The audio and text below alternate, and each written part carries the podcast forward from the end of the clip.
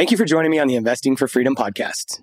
Today, we're going to share a clip from the King's Table podcast, or what was the King's Table podcast. We are only airing this on YouTube now. Um, other than you're going to get some great clips here on a weekly basis. Um, if you want the full episode, head on over to YouTube, go to the King's Table podcast, just search King's Table podcast and you'll find it. Now be aware that there is an imposter out there that has started another King's Table podcast. They started right after we did.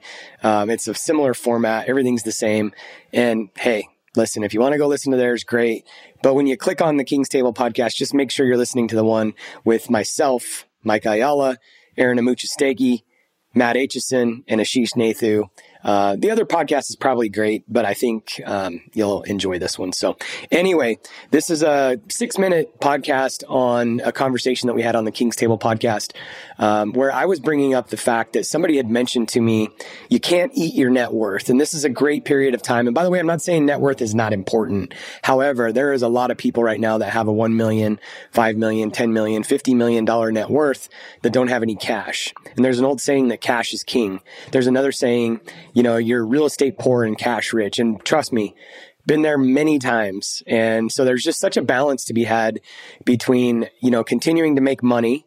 And obviously we don't want all of our time, energy, and effort into one business or one, you know, stream of income. This is why people always say, you know, most millionaires have seven streams of income. But if you think about it, or if you really do the research, most millionaires actually made the majority of their money and continue to make the money that they make on one stream and then they tend to invest elsewhere, which helps to grow your net worth. And the thing that we love about real estate is it's a great really great way to compound your net worth because real estate generally tends to appreciate. And everybody, you know, we always talk about making sure that your properties can cash flow, which I think is important. We shouldn't buy real estate just for appreciation. However, in a period of time like this, it's hard to find cash flow. So if you have additional net worth and you have additional liquidity, then maybe it is a time to buy real estate and wait and I'm not saying that you should get into na- negative cash flow scenarios, but it's really hard, you know, to find the type of cash flow that we're looking for. It's not impossible, but with so many people looking to buy real estate, uh, it's more challenging. Now, that being said, um, I think making sure that we are putting the right amount of energy and effort into our job if you're a W 2 employee, into our business if you're a business owner. I don't think you can ever, ever, ever um, discount or shouldn't discount how important you know that cash flow coming out of your business or your job is as well. We spend so much time talking about cash flow in real estate, but what about making money on a daily, weekly, monthly basis. Again, at the end of the day, you cannot eat your net worth. And there's a lot of people right now who, um, you know, focused a lot on net worth and building their portfolios and, and they need cash. Um, and that's a tough place to be. So we also don't want to be in a spot where all we're focused on is making cash and we lose our job or our business goes to crap or whatever. So there is a balance in this, but this was a great, um, again, six minute podcast conversation around not being able to eat your net worth. As a side note, um, if you are an accredited investor, one of the best ways to grow your cash flow is through income generating passive investments. And we have a great one at Wavemark Capital. It pays 12% for 12 months. It pays 14% for 24 months. These are short term notes, 12 and 24 month, uh, pretty short, uh, backed by new manufactured houses as well as promissory notes from the communities that these houses are getting set in. So this is a great way to increase your cash flow. The payments are made out quarterly. If you're interested in that and you're an accredited investor, text the word investment to 480-531-7519 um, or go to wavemarkcapital.com and fill out the form. Let's get into the episode. You cannot eat your net worth. Are you looking for freedom? Freedom from the daily grind and hustle? Or just finding a way to live the life you always wanted? Then join us on the Investing for Freedom podcast. Our host, Mike Ayala, will help you discover new ways to find freedom with tips, insights, and interviews. You'll learn the exact systems he's used to travel the world and live his best life. True success and happiness are all about freedom. And here's your roadmap on how to find freedom on your own terms. Welcome to the Investing for Freedom podcast. Here's your host, Mike Ayala. We were sitting around and one of the guys, we were talking about net worth versus, you know, income and net worth has kind of become like a badge of honor and it's good. I mean, you want to build wealth, right? That's like the thing. But somebody made the comment, they said, you can't eat your net worth. And I was like, man, that comment stuck with me Because when things are good and you're making a bunch of money and you've got good net worth, yeah, everything's great. But when you get to a point like Aaron, what you're talking about, whether all your net worth is in your house that you can't sell, or all your net worth is in a hundred houses that you can't sell, it doesn't really matter. Like you could be in the same boat as one guy that owns one house or a guy that owns a hundred houses. If he's not making any money or she, then you can't eat your net worth. And that statement kind of like I sat with that statement for a while because, yes, I'm not saying we shouldn't measure our net worth or want to build our net worth. We obviously should. Um, but I've been more of a like, how do I make more money guy for most of my life than, you know, how do I build my net worth? And getting into GoBundance really got me thinking about net worth more. But I think you can pendulum swing on that. As you're saying right now, you could have $20 million of net worth and no cash and you can't eat. You can get you can get foreclosed on. That's why people are getting foreclosed on with houses with equity. Right. Right. They got a hundred thousand equity in their house and they still get foreclosed on. They're like, because they can't actually make the payment. They can't eat. Mm-hmm. That's why I think for I've been thinking more about this because the last few years, as I've accumulated some more assets and I've you know maximized value and then traded out of them and th- and I, it's it's kind of created this, and it makes me think of for investors as a whole. And I'd be curious as to your guys' thoughts on this kind of strategy. It's as I've kind of created this, and Aaron, I know you do this because you're in and out of a lot of stuff.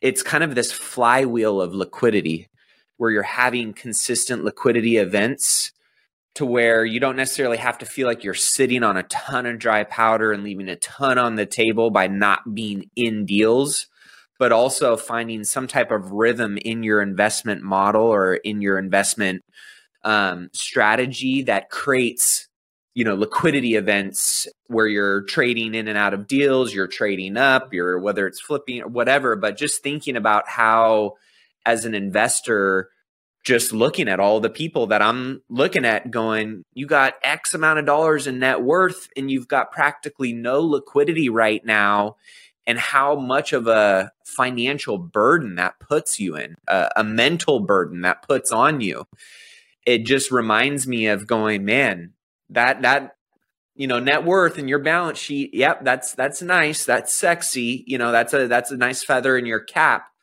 But when that feather in your cap doesn't translate into saving your ass when water gets hot that's where you can take the whole ship down right? So just how important it is to have a consistent rhythm of liquidity in your investment model. Yes of course in you know business you want consistent revenue and cash flow coming in but when you think about also your investing model it's kind of like your line of credit to your you know your balance sheet and making sure that you've got that liquid you know kind of consistent framework throughout your investing in uh, in and outside of the year that gives you somewhat of that you know one protection but two also you know, an advantage. I know right now I'm sitting on, in an offensive, advantageous position, being more liquid and having more cash at this stage of where the economy is at versus the other guy who's got 20 million bucks in net worth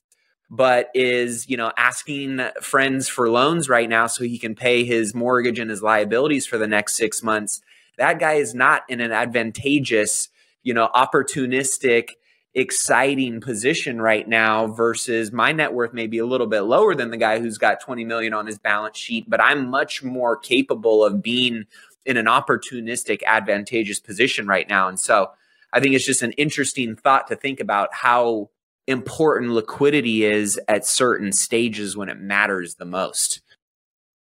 Liquidity is really important right now. The it goes it goes back to that business plan idea i had from a month ago and the more I mm-hmm. talk to people about it, the more I think it's a thing where there's this giant fake bank account that people feel like they have that they used to be able to tap into. I mean, I in 2021 I had I don't know how many liquidity events from refinances, from sales, from purchases, from quick flips, but I had a lot of them. You know, my monthly my monthly horizontal income is solid. It's great. Like I I and but it's but it's the same that it was. It's actually a little bit lower than it was in 2021, but like but the but the horizontal like it's enough to live on. It's enough to live on. Great, but those liquidity events are huge. and I, but I think the average normal everyday person has also had a bunch of liquidity events from refinances, from different things that happen. I met some, I met some people last night that are like, you know, the uh, at this event that I was speaking at, and he's, you know, he's he bought a house like five years ago, and he makes sixty thousand dollars a year, and his house is worth two hundred fifty thousand dollars more than he bought it for, you know, and like there was no way he was ever going to get two hundred fifty thousand dollars in savings, making sixty thousand dollars a year the only way it could have ever happened is with a house. Right. So now he's like, I got $250,000 in savings and he's feeling like a good investor and he's feeling like a saver, but then can't really tap into it and understands the power of it. So yeah, I think the, the idea of that a lot of people have this, this fake bank account that the traditional methods they can't tap into anymore. I still think there's going to be some big opportunity with somebody, just like the friends of ours that are that are and and it's not one friend that said like hey can i get a second deed on my house? Can i get a second deed on my commercial property? Can i get a second deed on my investment rental? It's a lot of people are saying hey but i mean the the personal residence is the most common. They go i've got 2 million in equity on my house. Can i get a you know can i get a $250000 loan? Can i get a million dollar loan? Because they're like hey well, that's fine. I'm never going to sell my personal. I'm i'm totally going to pay that off because it's my personal. And you go like we're tapping people are trying to figure out how to tap into those invisible bank accounts which means they don't have cash. The people that are going to do the best right now are going to be people like maddie that have a bunch of cash. If you found value in this episode and you know someone who's wanting to start or move further along in their journey toward investing for freedom i would be forever grateful if you would share this show with them and help me get this message out to more listeners also if you enjoy what you've heard i would appreciate it if you take 30 seconds and leave me a five star review and share this with your friends. And until the next episode, cheers to moving further along in your journey of investing for freedom.